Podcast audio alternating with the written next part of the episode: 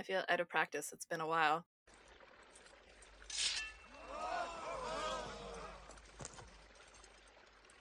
Behold! The sword of power. Excalibur.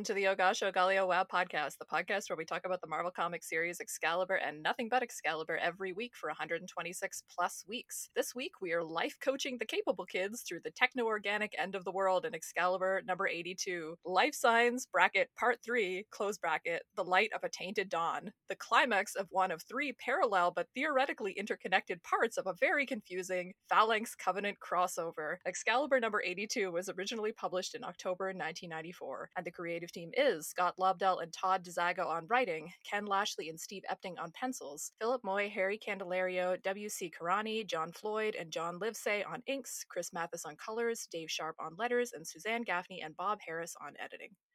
We're still going in, right? Don't make me regret bringing you Forge. You're here for analysis only. Got it? Yeah, sure. of course. I got it. But we're still going in, right? Future's gotta be easier than this. Welcome back from the winter break, and what an issue to come back to. I can't decide whether a lot or a little happened in it, but I'm sure we'll find things to talk about. But who are we? I am one of your hosts, Dr. Anna Peppard. I like to talk about gender and sexuality and pop culture and comics and academic spots and around the internet. I am also the co project lead of Sequential Scholars, where at the time of this episode dropping, we should be gearing up for a series of threads on Silver Age comics. I am also Kurt Wagner's unofficial PR manager, so of course I'm glad he found some me time at the hair salon between issues. Very happy for him. Hair is looking great. I am joined, as always, by Mav. Please uh, catch us up on your relevant crossover issues. Hi, uh, uh, my name is Christopher Maverick, but you can call me Mav, and I am excited to be here for issue 81 of our New Mutants cross. I guess it's 101 of our New Mutants um, podcast, where we where we cover every issue of of the 1980 series, The New Mutants, um, one issue at a time for um, apparently 100 issues plus like 10 year break, and now we're back to do this other one. You know, I'm I'm excited because that's what this book's about. I'm Mhm. pretty sure because nobody from Excalibur has anything to do with this issue. Yes, I'm y- yeah. I mean, Kurt got a new haircut. That was was no, he grew his hair. I mean, how did he do well, that? a, a new a new style. I'm just I'm just saying like he's Yeah. uh, you know like like literally. I mean, no, there's weaves. It's it's the 90s. Um, Mhm, mhm, mhm. he's I I just I I don't know how this happened. I've got so much to say. We'll get to it, but you know, in the meantime. I, I guess I'm still um teaching professor of interact uh, of of pop culture at University of Pittsburgh. Uh, I don't know what I do. Like it's weird because I feel like very off put because like I feel like any part of my regular introduction isn't relevant because this is clearly just a different podcast than we've been doing for, you know, some 86 weeks or whatever it's been. this is weird. I, there's never been a time when we haven't been doing the podcast. I can't recall ever not doing it. I think it's been gue- forever. I guess. I guess. Mm, I don't know. Follow me on Yeah. Twitter. Twitter still exists, and my other podcast. That's you. You. Yeah. I. You've got. This, there's no way that. There's no There's way. no way that this your is first someone's show- first. First show. Someone's first. Someone decided to join the show on on episode 92. I think we're on to hear us talk Mhm. about the Phalanx Covenant. Alex sure. Covenant. Yeah. That's the thing that happened. Yeah. well, absolutely. they they might be interested in the very smart conversation we're going to have with our guest, though, who I will introduce in a moment. Um, Andrew can't be with us today. He had a family thing. Um, he still loves you. He will be back, but we're we're riding with just Mav and me and our guest today. So let's get to our guest. Andrew was smart and decided not to not to be here to discuss Yeah. he checked out on Phalanx Covenant. No, he would never do that. He's committed to No. this podcast. Mhm. Love you, Andrew. We miss you. We'll see you again soon. So, we are joined this week by such a wonderful expert who we're so lucky to have with us. The pod is gaga to welcome Dr. Jeremy Carnes. Welcome, Jeremy. Hey, uh, I'm so excited to be here. I'm sure. that sounded I'm so, so sorry. I apologize in advance. Oh, I really am. I'm actually really pumped to talk about this book, but maybe it's because I have a particular love for the New Mutants. So I was Oh, excited to me see too. some uh, some particular. I, well, see, my love for the New Mutants um, comes from being, you know, familiar with them in a way that I'm not with Excalibur. So Oh, okay. I feel like I actually have things to say about this book. oh, okay. perfect. Well, I'm perfect. that's good because I, I I was disappointed in a lot. sure. There's so much right. that I have. Let's go. I'm tell- sorry. I'm sorry. I didn't mean our to stop on your interview. See, look at we keep saying that we don't want to talk about this book, where we're so excited to talk about it, we can't even get through our introductions. So you know, I'll introduce what you get up to, Jeremy, and then we will talk to you a little bit about your affection for X Men. Dr. Jeremy M. Carnes is a postdoctoral scholar in the Department of Rhetoric and Writing at the University of Central Florida. His work is situated within both comic studies and indigenous literatures. He is the reviews editor for Studies in American Indian Literatures and co editor of the forthcoming The Futures of Cartoons Past, The Cultural Politics of X Men, the Animated Series, with past guests Margaret Galvan and Nicholas Miller. He is currently at work on his first book about comics by Indigenous creators and the rhetorical affordances of comics as a visual medium for considering land based practices. That sounds awesome. Want to read it yesterday and uh, we'll get to Indigenous representation today, definitely. That is one of the things we want to talk to you about. But let's start with your comics origin story, Jeremy. Have you been a lifelong reader of comics? When did you fall in love with them? Yeah, I've been thinking about this question. I've never really actually been in a situation where someone's asked me what my comics origin story Oh. is. And I realized that I don't know kind of what my origin story is. I didn't really read comics when I was younger. I was kind of interested in them, but I grew up in a pretty poor family and we didn't have access to comics really. Um, and so the big thing I remember is watching the X Men cartoon from the 90s. Um, Yeah. That was like foundational to my understanding of what becomes my understanding of comics later. I think that uh, one of the earliest comics I remember owning and reading, I'm actually holding it in my hand because I dug it out of my box, Oh my god. um, is Giant Size X Men number four, which is kind of serendipitous. So this is from 2005 okay. and it has the first of a new story by Claremont in a while, and it's a very short and not very good story. Um, oh, late career Claremont. Hits and misses. Hits and misses. yeah, um, that is all about uh, John Proudstar, and so Ah, yes. it's kind of interesting that the first book I remember owning is a book that has a character that I have gone on to write about both him and his brother a lot. Well, let me ask you a few more questions about X Men and kind of what draws you to this world. So, you said that the X Men animated series was a big influence on you. I mean, what drew you to it? What excited you about this about this franchise, about this world of characters? I think early on, Storm is the answer. I love Storm so much, um, especially the 90s cartoon Storm. She's so incredibly dramatic about everything, and it's so awesome, right? Like, I'm thinking about her in that very first, right? Like, the first two part episode where every single time Storm speaks, she's like shouting to the skies. And I was like, this is awesome. I love her. She's great. And uh, I think it just kind of spitballed from there. I was really excited to see a cartoon where there were people that seemed to not like, I don't know, have everything figured out all the time. Um and that's kind of lovely right? Because i feel like so many cartoons are like there's a bad guy and then we're gonna go fight the bad guy and then oh yeah everything's happy at the end. And x-men was totally not that uh and so i felt i feel like that's kind of what got me into it when i was younger. Um once i got into high school and actually started reading x-men comics the just complete kind of soap opera y aspects of all of these Yeah. books was just like I was like I live for this drama. Like I don't I'm not a very dramatic person in real life. I'm actually a pretty boring person. I don't like fighting Oh. people. Yeah. Um I, I like I like to be on everyone's good side and I would like everyone to like me and I'll do I, I'm the one I'm the kind of person who's just like, "Ah, yeah, I'll do whatever you need. Just, you know, like me, be friends with me." And in the X-Men comics, I think I got my outlet of sort of like ah, dra- drama that I really needed. Well, you've mentioned a few X Men characters already. You obviously mentioned John Proudstar and you mentioned the New Mutants. I mean, there- what particular titles have drawn you in the most over the years? Yeah, so I mean, obviously, it's the Claremont run on Uncanny um, that really kind of like really drew me in. I love all of the moves with um, with well, what ends up becoming all of the offshoot books, right? So um, I actually wrote a chapter uh, about the X Men in my dissertation, and it wasn't really about Uncanny at all. It was mostly about offshoot books because as much as I love X Men, like the Uncanny X Men, uh, the Claremont run, everything that branches off of that is really interesting to me, right? So, like, the New Mutants were always kind of like my one true real love, um, which is why maybe my first published thing is about the New Mutants. And I really kind of just adore thinking about characters like Dani Moonstar and Amara Aquila and like Amara's introduction and the sort of weird we're going to hide her as a brown girl, girl in the jungle sort of thing.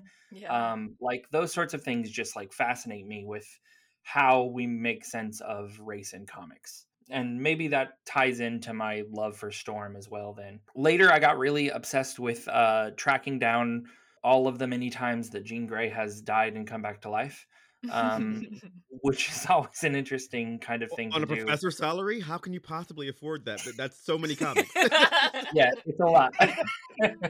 um, I ended up only really writing about the kind of first time that it happened, but my dissertation got really interested in questions of time, both like how we represent time in comics, but then also how time gets co opted in certain forms in comics.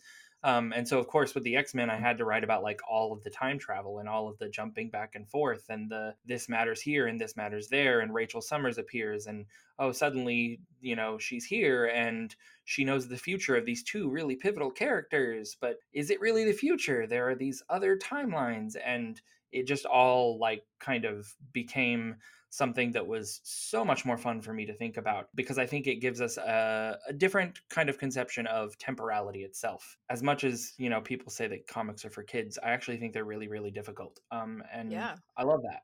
Yeah, well, tell me a little bit mo- more about that. Is that what kind of drew you to wanting to study comics, sort of their unique ways of representing reality? Because you just talked about it so eloquently there, and I love everything that you were saying about time, which is something that really draws me to this space as well. But was that a central hook for you in terms of making comics part of your scholarly practice? It's actually really interesting. I'm not so sure I know the answer to that. I think comics became a part of a part of my scholarly practice just because when I started my PhD program, I just started writing about comics for every class that I took. Mm. Um, and I got to my like dissertation phase and was writing my prospectus and like I just had no motivation. I almost like quit my PhD program because I was like, oh yeah, I can't do this. Like I don't know what to write about. I don't have anything to say. Um, and I ended up writing three different dissertation prospectuses because I couldn't Wow. decide what I wanted to write about. And it wasn't until after I wrote the second one and my advisors like i sat them down and i was like i don't know what i'm doing. This is terrible. Uh, and they were like what do you like it was right before a winter break. And they were like take break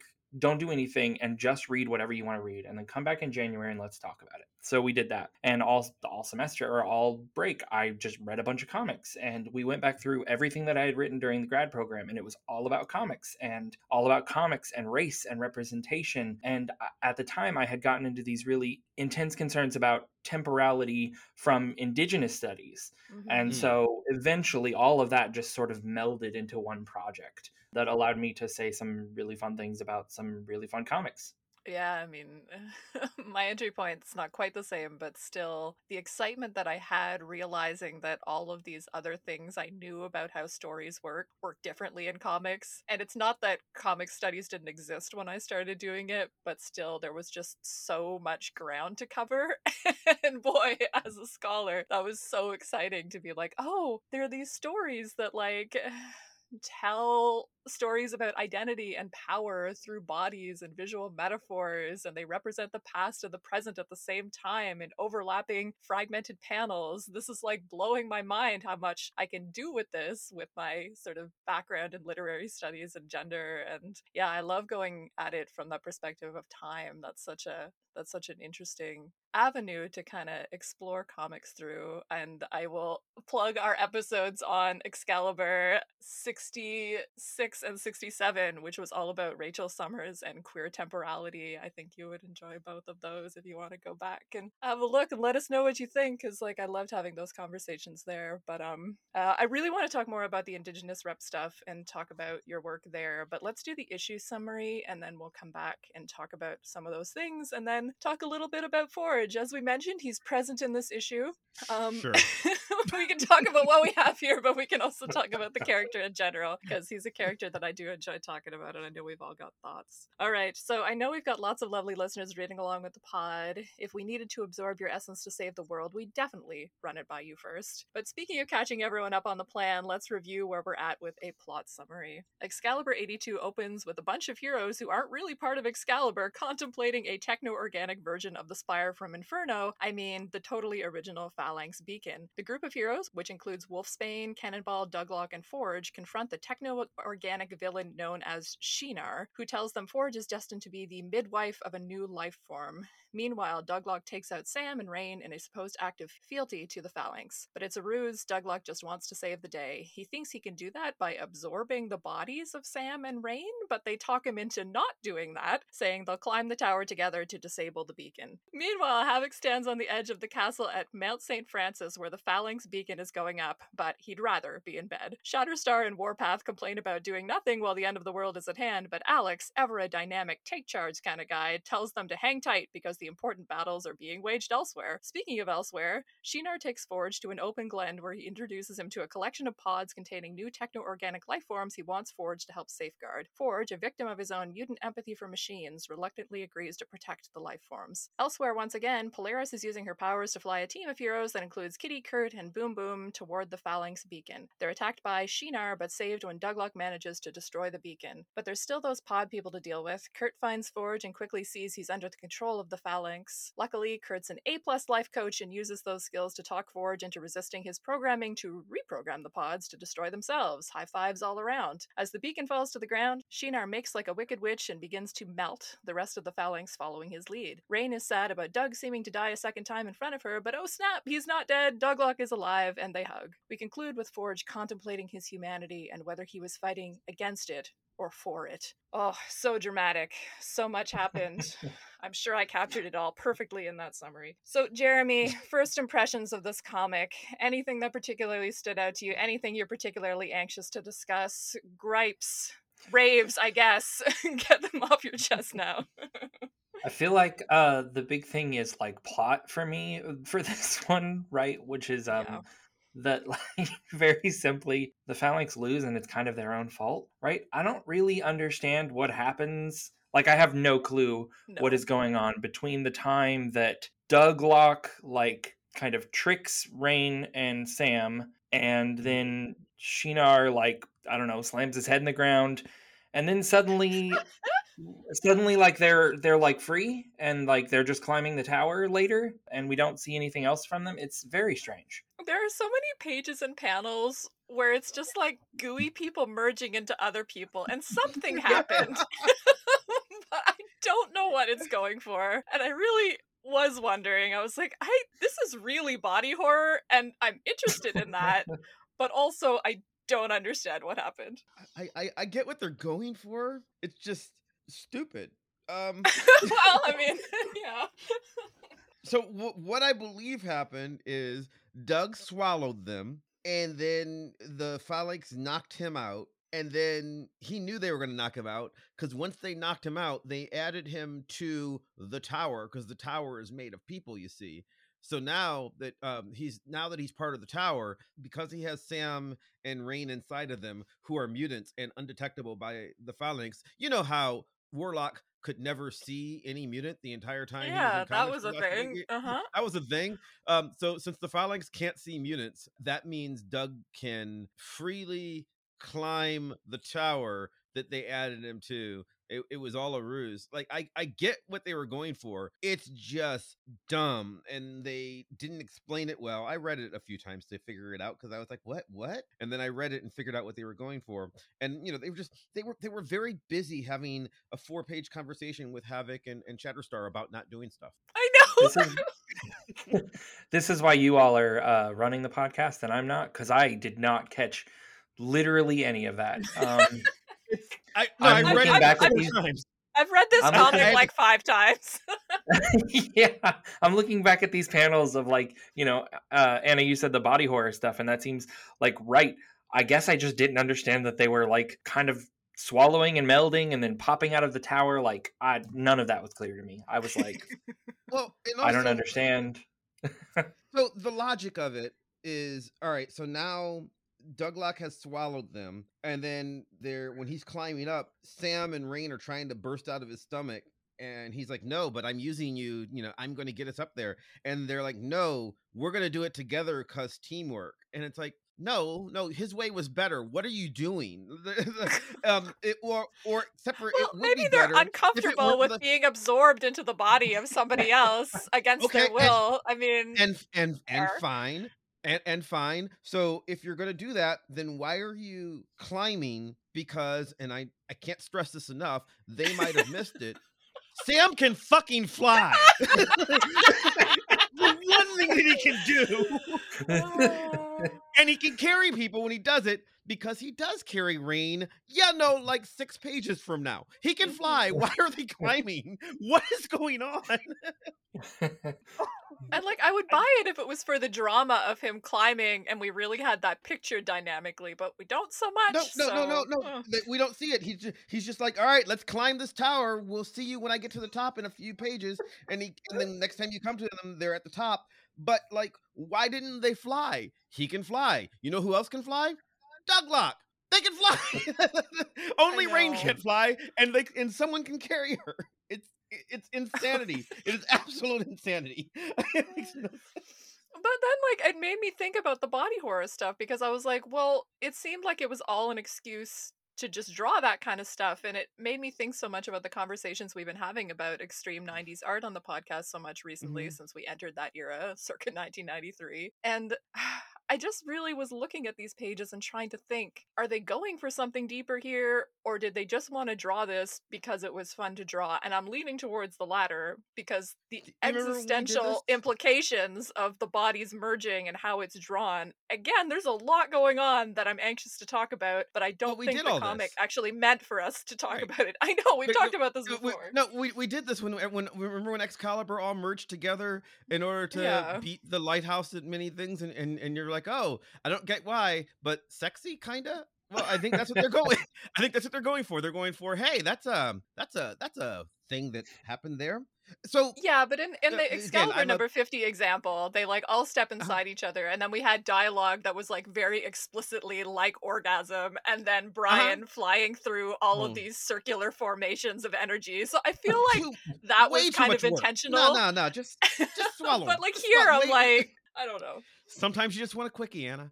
Um, was, I don't know what they're going for. It's so oh god. Uh, so the other thing that happens with this, and it's like in all of that, I actually also was a huge New Mutants fan. We've talked about this on the show before. I loved New Mutants, and the whole merging, like there's danger, we better merge our bodies, is just a thing that Doug and Warlock used to do.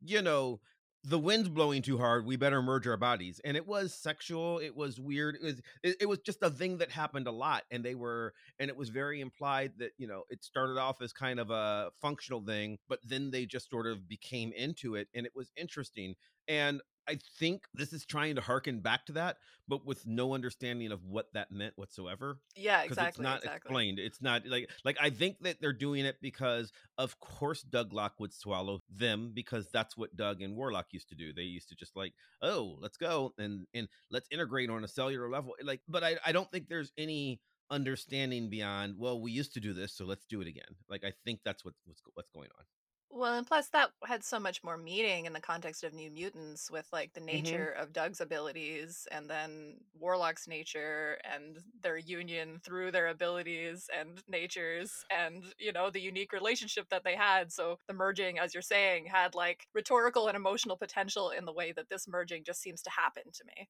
It's also important to understand that when that happened in New Mutants, uh, Doug and Warlock were, you know, two of the main characters of that book. Whereas in Excalibur, Rain and Sam are people that I don't know. if I'm a, if I'm an Excalibur fan, why why am I invested in these two characters who, you know, like say I just started reading comics, I don't know, a year ago. I've never seen them before. They weren't in last issue. What is this storyline even going on? It's why I hated 90s crossovers. Like I, I understand why they were trying to do that because it's supposed to get you invested in all the in all the books. And hey, you know, you should be hey kids, go and pick up the other issues of Phalanx Covenant. No, don't. It's fine. You don't have to. Um, because it's not really explained any better there either. And it's just it's it was a very sloppy crossover. Everything about it was was very sloppy. Well, I want to give you a chance to comment on the merging stuff, Jeremy, especially because you're coming at this as a new Mutants fan. And then I want to talk about Forge a little bit. But, like, yeah, what was your kind of take on that? Like, did you find any of these body horror merging scenes interesting? Interesting in that they were terrifying to me. Yeah. Um, I don't I don't think I had the sort of like maybe this is kind of sexy um feel at all.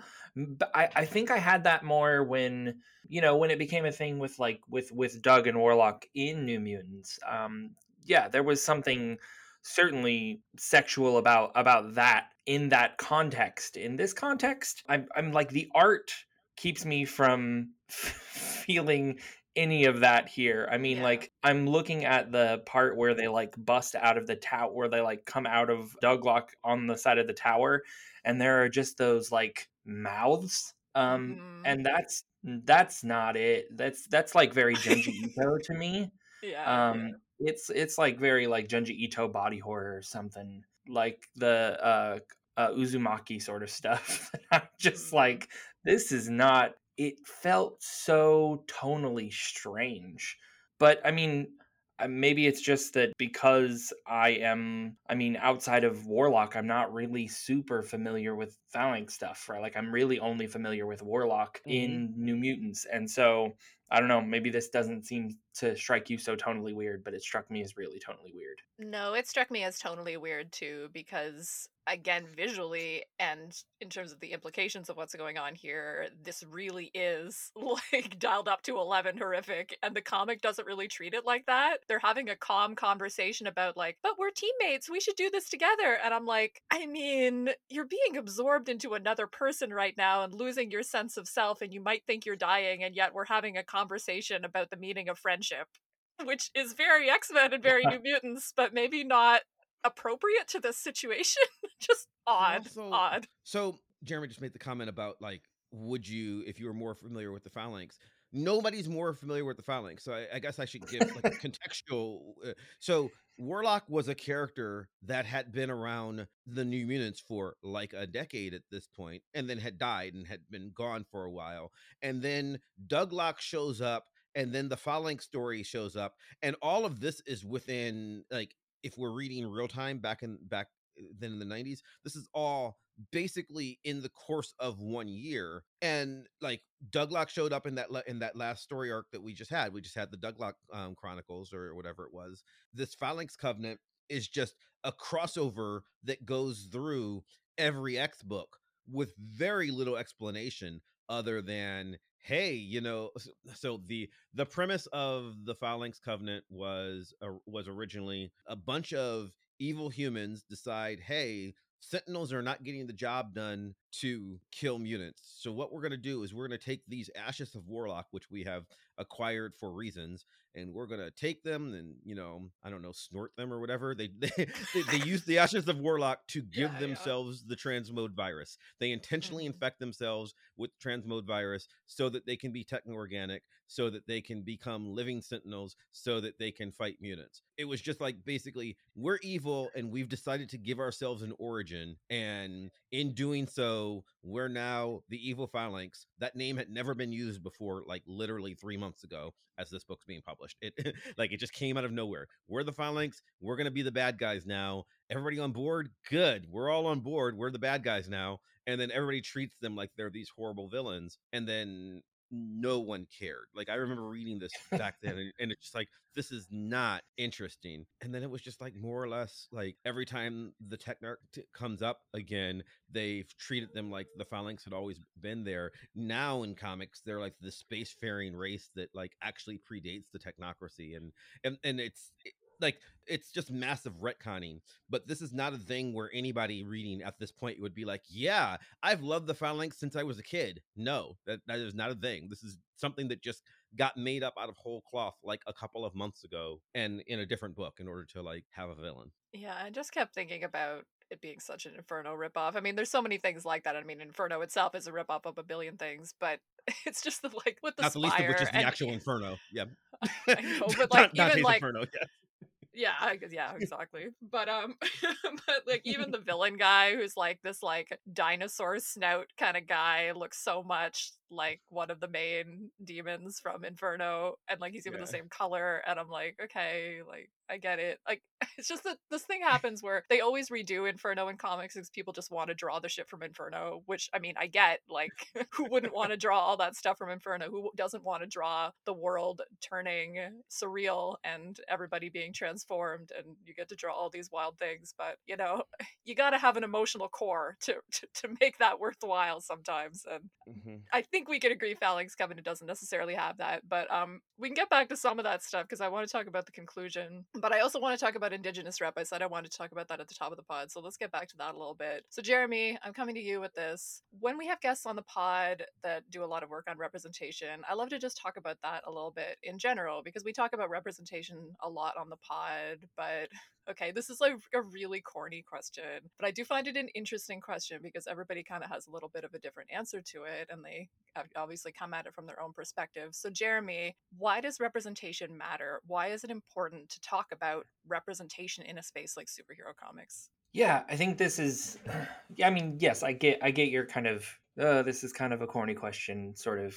And yeah, we we say this because it's it's easy to give the corny answer, right? That like, Yeah. well, it's important because people who are native should have characters who look like them. And yes, absolutely, that is 100% true. But just because a character looks like someone doesn't mean that they're a good character uh, or a good representation of that character, right? So, like, representation, talking about representation matters because most native characters in comics aren't very good. Uh, like, Yeah. they're not really super well done largely. And so, I, I mean, it always brings me back to sort of like Gerald Vizenor, who's like this uh, foundational theorist in Indigenous studies, who discusses the idea of like the quote unquote Indian, right? Like the idea of an Indian, Mhm. that an Indian has certain characteristics that we attribute to Indians, but Indians the quote unquote Indian isn't really anything like actual real native people. It's this sort of like made up fallacy of what a native person is that we create so that they fit uh, the mold of kind of settler colonial ideology that we push out into the world. And that happens in pop culture all the time, right? Like just look at Western, like all of Western film. And so I always like to think about that in comics because it's so easy to look back at like, you know, Lone Ranger and Tonto and, you know, Western comics of the of the 40s and 50s and be like, yeah, those were the problems. Um, but then we get to things like, you know, Thunderbird and in the mid 70s and we're like oh look this is like a really like he actually gets a tribal affiliation like it's more specific and yet it, it's kind of not too, right? Like he dies three issues later and he's not really given a story and he doesn't really, right? Like it's not really until Dani Moonstar that we actually get a character, a native character who is speaking about her identity as a native woman. Um, and even then, it's kind of few and far between, right? Uh, sometimes she's just kind of there to be the sort of like native person um, without saying much about her nativeness. Um, so I always like to I, I like to approach this question with a sort of like, man, I love these books so much, you know, um, like I love all of this so much, and yet like they uh, there's a lot, it's a lot um, that's going on here, you know. Well, let's talk about some of the specific tropes that we see come up again and again if we're thinking about Indigenous superheroes in particular. I mean, why are these characters introduced in these spaces the way that they are? I mean, I can think of a number of things like the anachronistic sort of tropes that often attend these characters, them being sort of out of time compared to their contemporaries, and just some of the larger Indigenous tropes that tend to that tend to get attached to these characters. But yeah, I'd love to hear you talk a little bit more about that context about some of the common tropes that we see with these characters. Yeah, I mean, so many of those tropes are just based in right, like the the settler colonial ideologies, ideas of what what Indians are or can be, right? So, like you mentioned, you know, anachronistic characters, right? Well, native folks are painted as anachronistic so that they're never thought as modern. If you can't be modern, then you can't be a part of the nation state. If you can't be a part of the nation state, then it's totally fine if we oust you uh, and take your land because that's what we need as a nation state. We need land. We need someplace to settle, right? And so you see those same ideas come up in these characters. The other things that you see um, are things like the like someone always has to have shaman powers. It's through these kind of really vague and not at all kind of clear quote unquote Indian kind of spiritual connections that is where someone's powers come from. And i mean we even see that with forge in some of his in some of his earlier stories. What i do love about people like forge and characters like forge and, and dani moonstar are that there are some moments where they they live in these in these stereotypes. They also push against them at moments too right? So like forge's mutant power is right like one of the most modern things we could po- like technologically advanced, right? Like this is one of the most modern things I could maybe think of. Um, like he can put anyone else's use of technology to shame, which is not something that people would think of with with native folks, right? Um, so well, he's a he's a futurist specifically, right? He envisions the future. Yeah, yeah, yeah. So I'm I, I mean he is so much pushback against what what people think that in, indigenous characters could be right like this is why i love to talk about thunderbird too because like i don't really know what his power is he's just kind of strong i guess Yeah. Mm-hmm. right like it's so vague um Mhm. like we see him fight a bull in his first appearance or like a uh, it is a bull or a cow or something bison, I think. A bison maybe yeah like he's like running alongside it and he's like he is able to with his bare hands like take it down and it's like okay like here's an uh, extremely virile native man i guess um and that's his mutant power and so it's like it carries uh, through it also carries through some of those like fears of brown bodies that uh, grew up in the early in, i mean even from the ninth, uh, 17th 18th 19th centuries right? Like i think about the sort of like ideas about black folks that were uh, carried through public spaces about how black men were extremely virile and wanted nothing more than to you know do x y and z to white women and blah blah blah and i feel like some of those come over to to to Proudstar as well um and Mhm. and some of these other characters Well, let me ask you about the mutant metaphor specifically in that context. You know, scholars like Neil Shyminsky, who uh, maybe is coming on the pod soon, but um, but people like that have talked about the mutant metaphor as being appropriative. You know, his argument was specifically that the metaphor allows people to,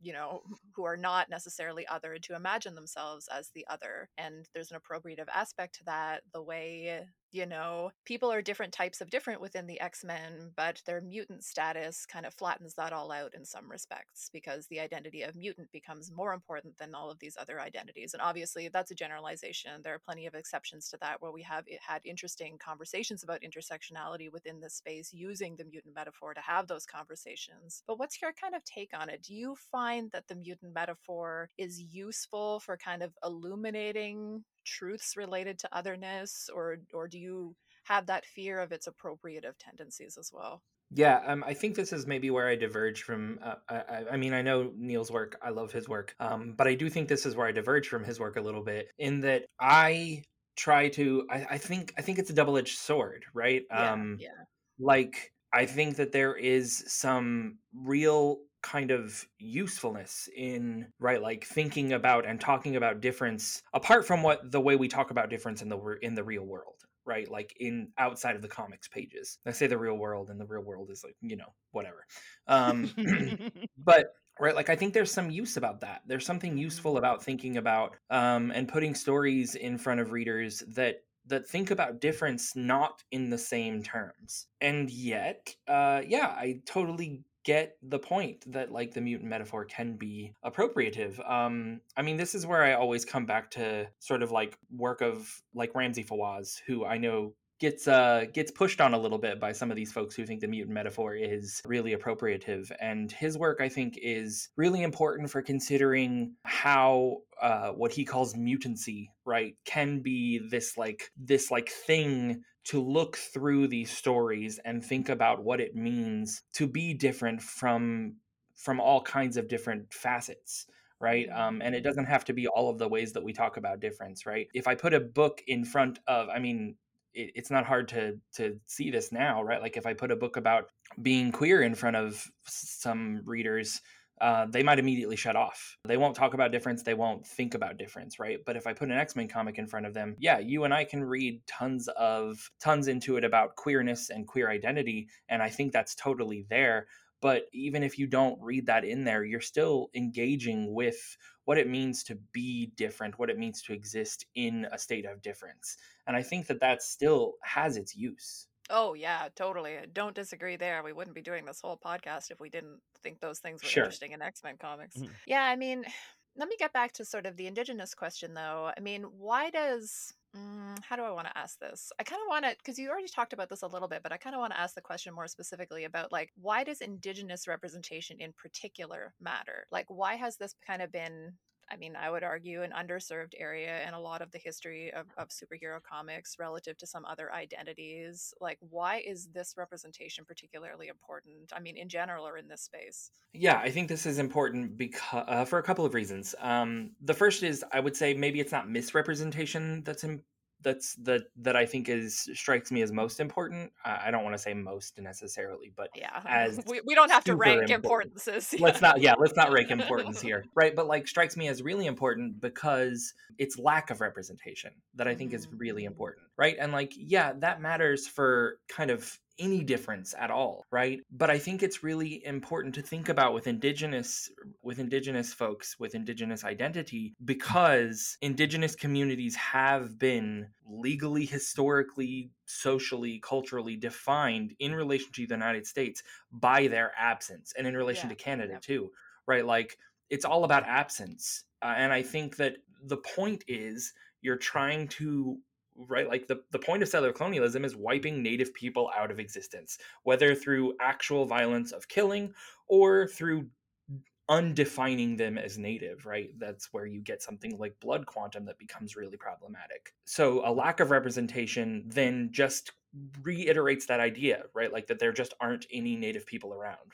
There are no Indians. All the Indians have died off, as the myth goes, right? Um, and of course, that's not true. So, seeing them in stories, in modern stories that are being created, well, I mean, obviously, this wasn't created now, but at the time where like contemporary stories matters um, because it it pushes against that narrative but then to think about how why indigenous representation itself matters i think a lot of it is just that like i I mean to go back to that question of like what an indian is and can be so much of what we see of native people are things like the washington football team uh, and the cleveland indians baseball team and the the commercial of the uh, native man on the side of the road who's crying because someone threw out litter of his out of their car, right? Like, interestingly, not actually a native man, actually a Italian yeah, yeah. Yeah. Um, right. So, like, so much of this is also about, right, like taking these ideas about what, about who Native people are, and then I think complicating all of it. And I think that's, I don't know, I, I think that's why this all matters so much to just see complex people existing in stories, right? As Yeah. opposed to like the most simplistic thing that we can think of,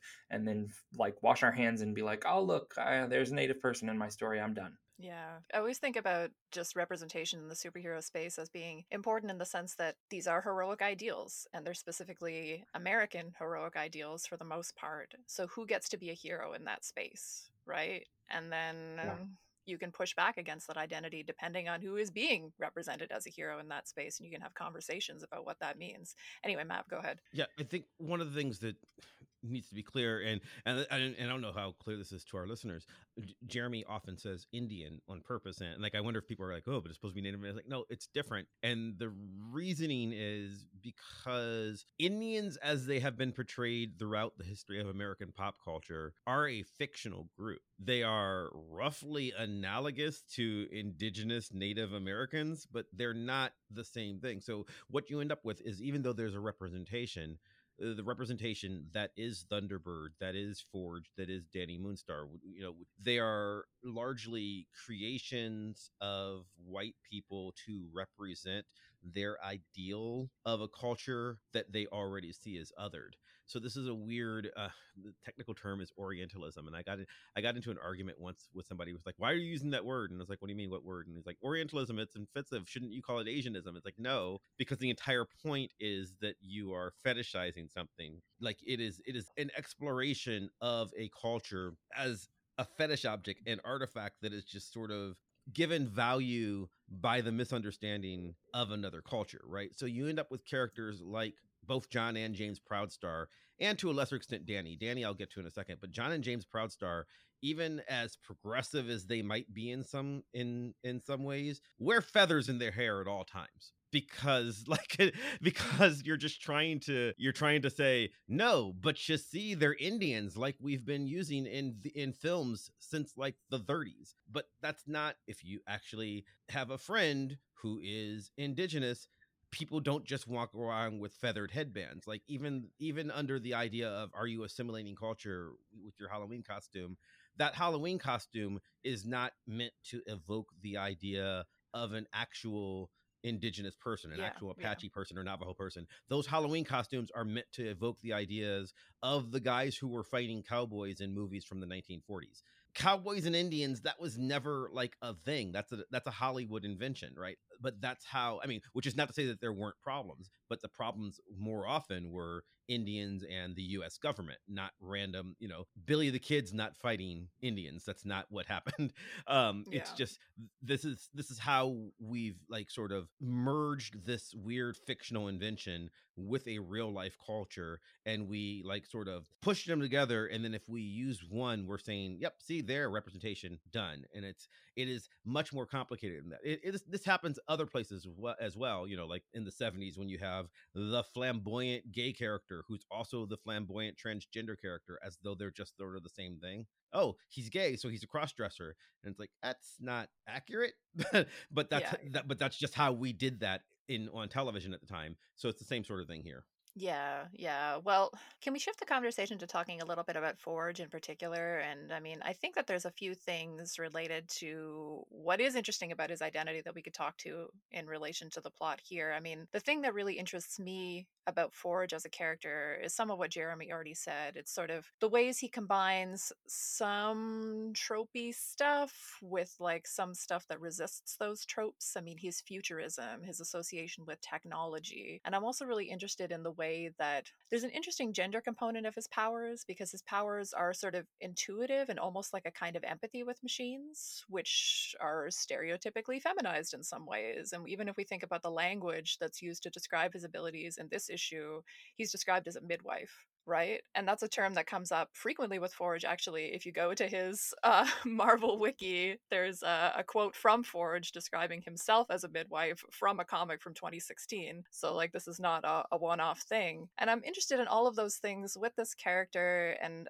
it does come out in the storyline here where you see him sort of manipulated by his own mutant abilities, his own. I- I'm saying empathy with machines, but that's not quite it. But it's sort of played a little bit like that, that, you know, almost biologically he is compelled to help the phalanx and has to resist that element of himself. And it's this internal battle with the nature of his mutant powers. And although it's not handled well, it's basically like Kurt being like, you can do it, Forge, and some really compelling pages of Forge grimacing with Kurt tap- tapping him on the back. And I'm like, Ugh. but still, that element You're not- of, of you're not just Yeah. a mutant you're human I know. Oh.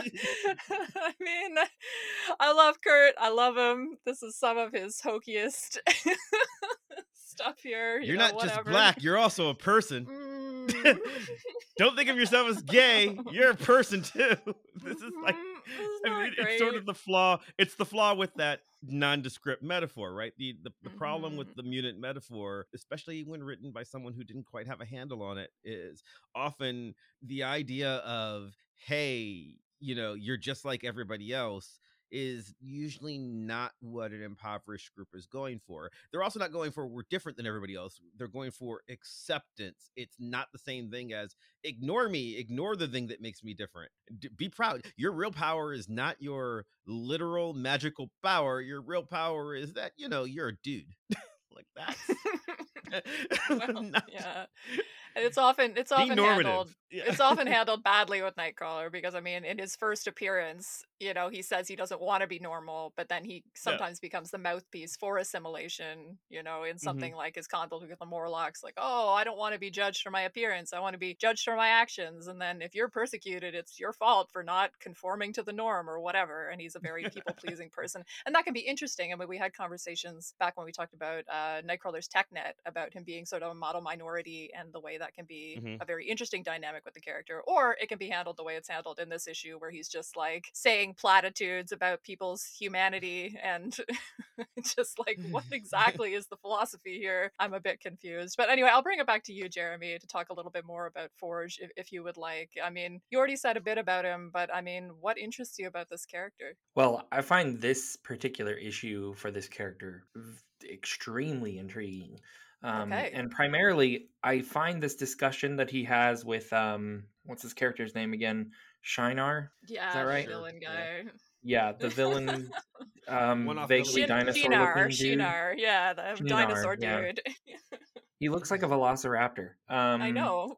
but with uh, that can stand on. Well, I guess velociraptors do stand on two legs, so that was a dumb thing I was about to say. anyway, um, I find this uh, moment where they go to this like little clearing and they see all of these phalanx eggs the the most interesting moment of the entire book, Mm. and it's because the rhetoric of this moment is totally the rhetoric of settler colonialism, right? Oh. Like Shinar says, You can see, can you not, that the Phalanx will be the ultimate victor in this contest for dominance. We are more adaptable, more efficient than humans on every level. Simply put, our race is far superior.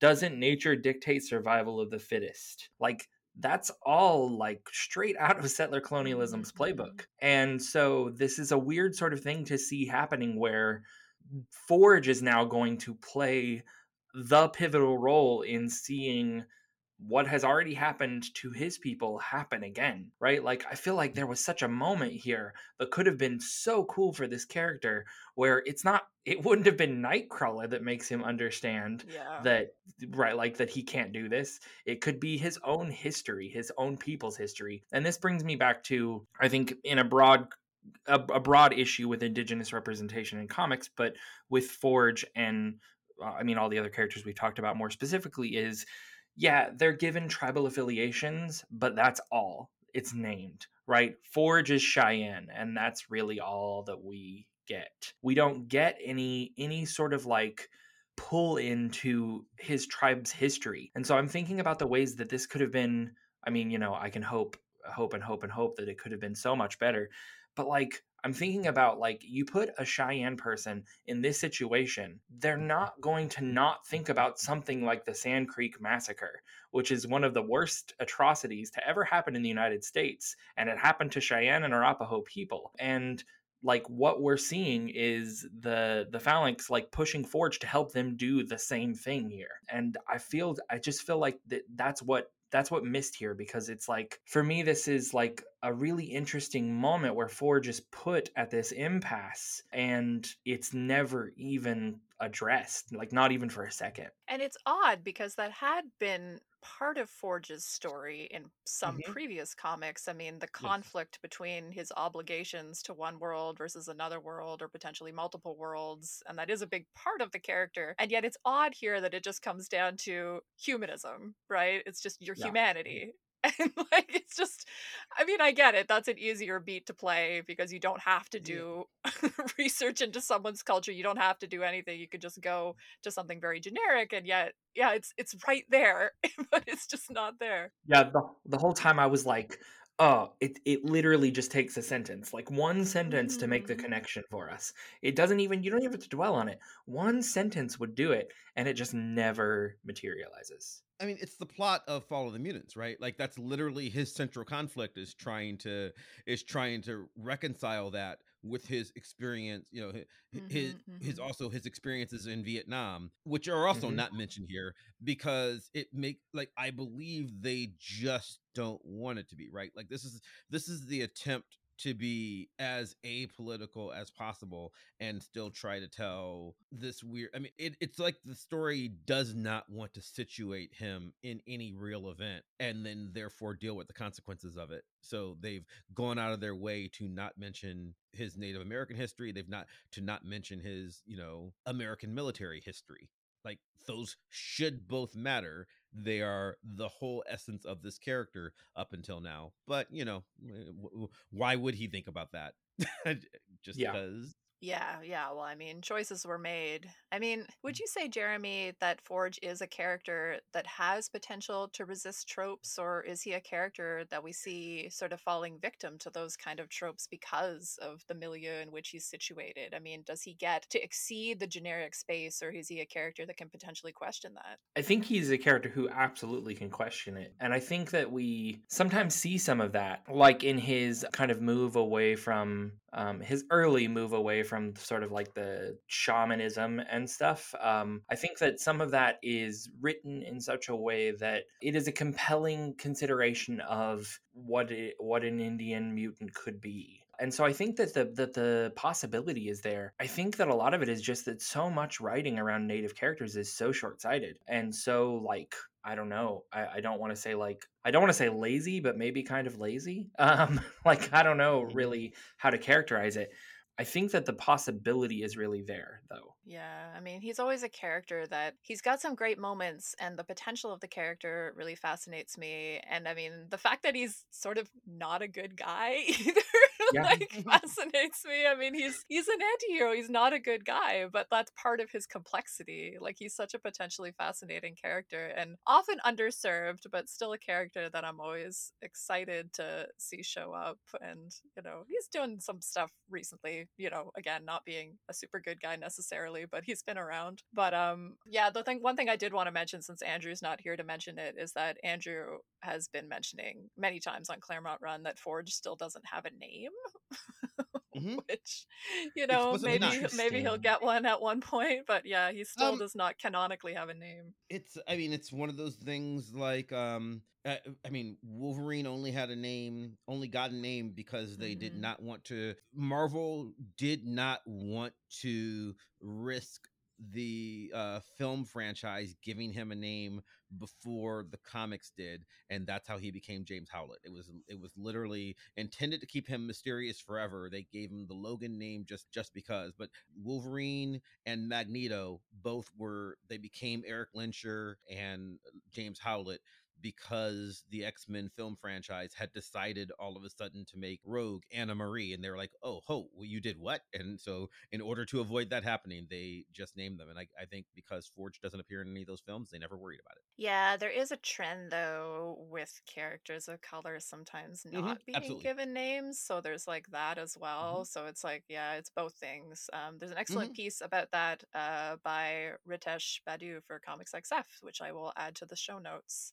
That should also I should also um, note that this extends outside of comic. It's a thing that is used again to other people to make somebody an exotic, you know, as a racial thing is to just assume well their culture doesn't do that and you know therefore he has you know he he has no name because that makes him a much more mysterious Indian, even though clearly Forge is not a Cheyenne name. Clearly, Forge is some name he picked up because of his, you know, his superhero power, not because of, you know, it's clearly a code name, not a native name.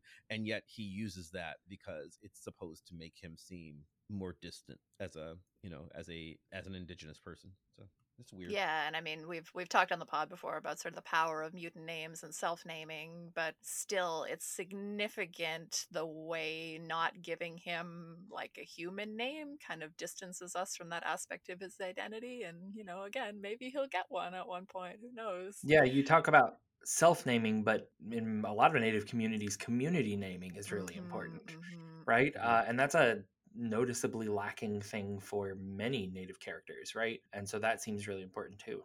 Yeah, and you see that tension between sort of mutant identity and, you know, generically within this space, but like also story wise, sort of coming up against that. And that's, again, when that's been done well, you know, you've had moments where you see people's identities conflicting with their obligations to the mutant cause. And there's been some interesting stories with Dani Moonstar um, in that context over the Mhm. years. But yeah, I still think Forge really deserves a name.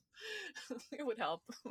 but anyway, uh, let's do let's go around and just do some some uh, what do I call this last segment? Final thoughts. I was like, Final impressions? That doesn't sound right. I was like, oh boy, we've had two weeks off. I don't remember how to do the podcast. Um, yeah, let's go around and do some final thoughts. Mav, anything that you wanted to make sure that we get a chance to talk about that we didn't get a chance, or Um, anything you want to revisit? Yeah, okay, so we we mentioned briefly that this isn't really an Excalibur comic. Brian and Meggan aren't in this at all. Um, they just forgot about it with no explanation. They're just not part of this story. Yeah. Um, Rory, who you know, uh, Kitty and Kurt. Yes, I get that Kurt gets to have the "you go, dude" conversation, but like it's it could have been anybody. It's not, you know, it's not Yeah.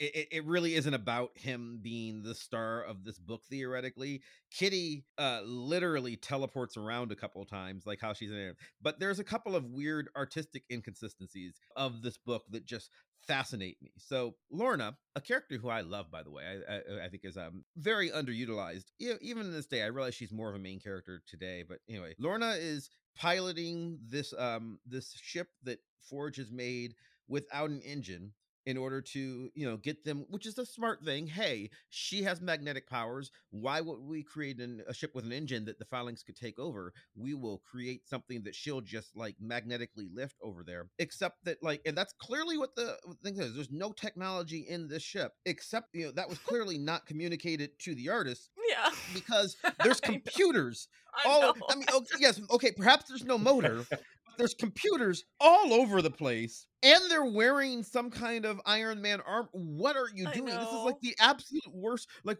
like why X Men don't normally wear armor, but they are here. I mean, they wear like a body armor that is the is is the X suits. I get that, but they're in literal power suits to go and attack an enemy that is specifically assimilating technology. That's what they do none of this makes like I don't understand. Like they're looking at like readouts and they've got buttons all over the place. Like they literally could have just you know you know everybody hang on to this big piece of metal and we'll lift it around. Like, you know the way Magneto's always done, but they've done this thing because it was the 90s and they wanted to draw some technology. And then the other thing was um once they get there, I don't know if Epting and Lashley knew that Rain and Kitty are two different characters. And the reason I say that is we get to this end part where Douglock died, or maybe he didn't. Okay, fine. And Rain is horrified. Uh, she's horrified because we've lost Doug again, but Doug's alive. Okay, yay, Douglock's alive. So Rain goes to give him a hug, and they have this nice little touching moment. And then he looks over at Kitty standing next to Cannonball and goes in for a near kiss. I'm not sure what's going on there. it's not Yeah. like like it's explicitly Kitty should get the not- hug and Rain should get the kiss. or I Neither I of them should really get a kiss, but yeah, anyway. Right. and we don't see them kiss like it's like Yeah. but it's just like a you know lips close together and and i don't i don't understand like what where people are other than like i think maybe it would have made more sense if this was rain in every panel on this page like Yeah. like i don't understand why kitty is over there all of a sudden because she doesn't talk and i thought well maybe it's supposed to be that rain is changing back into human form now that the mission's over except that no she's explicitly wearing kitty's costume here like I don't under it's Kitty's hair, it's Kitty's costume. This has got to be a mistake, and it bugs me because I cannot reconcile it. And it was just things like that, you know, the technology. The you know, I've been apologetic for Lashley art before. That was not one of the ones that um, it's not one of the finer moments in in his run here. I tell you what was one of the finer moments was congrats to our letterer for the letterer for the sound effect on that page that you're pointing to with the hugs. it's like Doug emerging from the ground and just like shloop. Yeah. awesome sound effect. So On the other hand, On the other hand, the letter earlier in the book forgot that Doug had um Mhm. had technological square box words. So Yeah. Doug at one point gets like Doug just starts speaking in regular word balloons like a couple pages earlier, and then goes back to the technological balloons again later. I I'm like what is going on? A lot of people worked on this comic. It, it is. It is. It very much does. Um, it does suffer from the um the Manny hands um Yes. style of of Marvel. so the mighty many Marvel inkers on this one. Yes. Yeah. yeah, I don't my my brief final thought, it's not anything, but just I was thinking about Steve Epting's art and the way even though we're only in 1994, in some ways we are moving away from elements of the extreme 90s. I mean, when you think about sort of the thick, smooth lines of Epting's style, which doesn't really feel very imagey, even though it's still very extreme, and then just I don't know the hair in the like Epting sections. It's like they're all in this Mhm. spaceship and they have just hair that is 10 feet tall, every single character. And that's he gives Kurt the big hair as well. He just loves drawing that hair and it looked ridiculous with the spacesuits and with everything going on. But on the other hand, I did appreciate the ridiculousness in a camp way. Everybody was looking fabulous for the end of the world. I have to give them their due there. anyway, Jeremy, final thoughts from you. Anything that you want to circle back to, or anything that you wanted to mention that we didn't get a chance? So, two really quick things. The Go first one, back to Forge, is there's a point where Shinar says, uh, You know our way is best. And Mm, uh, that to me, I mean, especially it being the phalanx, that to me screams right like assimilation, right? So I think there's a way to read all of this, uh, all of this rhetoric through assimilative rhetoric, uh, and thinking about how Shinar sounds a lot like someone who's running a boarding school, for instance, or or or something like that. Um, mhm. and so there's something really interesting about about that sort of relationship between those two characters in that moment. Not related to this though, and again more more kind of plot line uh, issues, which is the beginning of the book. It's all um, you know. Rain and Sam and and Douglock and when they first come against the phalanx, Rain is like, "Come on, we've got to go help Sam. We're doing this." And Doug is just kind of standing there, and she's like, "Why are you just standing there?" And Sam just like very pithily is like, "That's not the guy we knew. That's not the guy we loved." And she's like, "You're right. Doug locked up, or Doug doesn't matter anymore." And it's like, "Whoa, that was a really quick turn."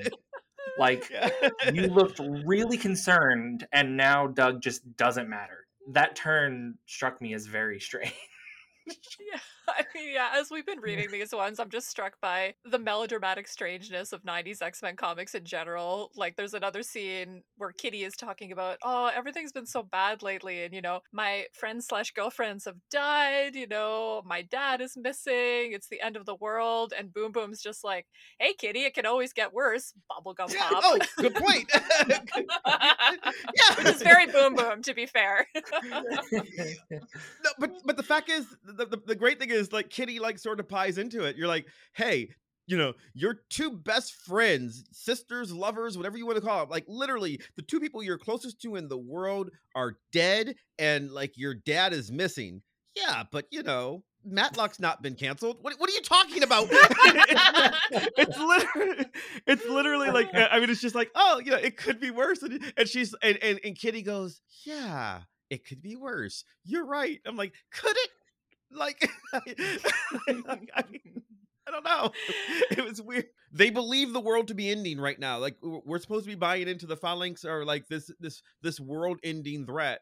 But you know, could be worse. You know, I maintain very your hair Boom looks Boom. fabulous. My pride broke it. My rage broke it. This excellent knight, who fought with fairness and grace, was meant to win. I used Excalibur to change that verdict.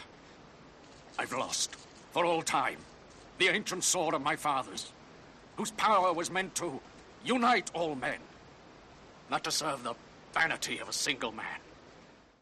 All right, so we will wrap things up there. Other than to say, Jeremy, thank you so, so, so much for taking time out of your well-deserved semi-holiday to chat with us about this this ridiculous comic. Before we go, though, we need to remind our lovely listeners of where they can find you and what you get up to. So, if you've got any social media handles you want to share, or any past or upcoming writing or other projects you would like to spotlight for our listeners, now is the time. The floor is yours. Yeah, so I'm not super active in digital spaces, but uh, you can find me on Twitter, um, mostly lurking and not writing anything. Um, my handle there is uh, at JM Carnes. As far as upcoming projects, the big thing is the uh, X Men, the Futures of Cartoons Yes. Past, the X Men, uh, cultural politics of X Men, the animated series that I'm co editing with uh, Margaret Galvan and Nicholas Miller. Um, and I'm going to have a chapter in that about. You guessed it, Thunderbird, who very weirdly shows up in the opening credits of that show on the bad guy's side, and it's very weird. Um, so we're gonna we're gonna try to piece apart what the heck is going on there. Uh, other than that, I that's it. That's I'm working on a book that's taking up all of my time. we will link some of your some of your previous writing in our show notes as well, which we've also spotlighted on Sequential Scholars recently during our unit on Indigenous representation. Yeah, thanks. So yeah, just thank you so much again, Jeremy. Thanks. I love being here. So next, we're dipping our toes into a brand new era with Excalibur number 83, Bend Sinister, part 1 of the so-called so- of the so-called Soul Sword trilogy. That is difficult to say. It's the first issue scripted by Warren Ellis, a famed and let's say complicated writer who comes with a lot of Pete Wisdom shaped baggage, but does start to reshape the book into something special. We are looking forward to the interesting convos to come. In the meantime, if you liked what you heard, please follow us, like and review the wherever you're listening to it or watching it. Don't forget to check out the fabulous YouTube videos, which we've done for many of our earlier episodes, plus our recent holiday special, which you can find via our website or the Vox Popcast YouTube channel. As always, if you want to chat with us about Excalibur or pitch yourself as a guest for a future episode, let us know. You can reach out via our website, goshgollywow.com, where we've got some fun extras, and via Twitter at goshgollywow, where we post daily pages from whatever issue we're reading that week and more fun extras. Thank you, Matt, for helping us survive the latest end of the world. Thank you, Jeremy, for coaching us through it. Thank you all for listening, and a special thanks to Maximilian of Thoughtform Music for a truly epic theme song. Play us out.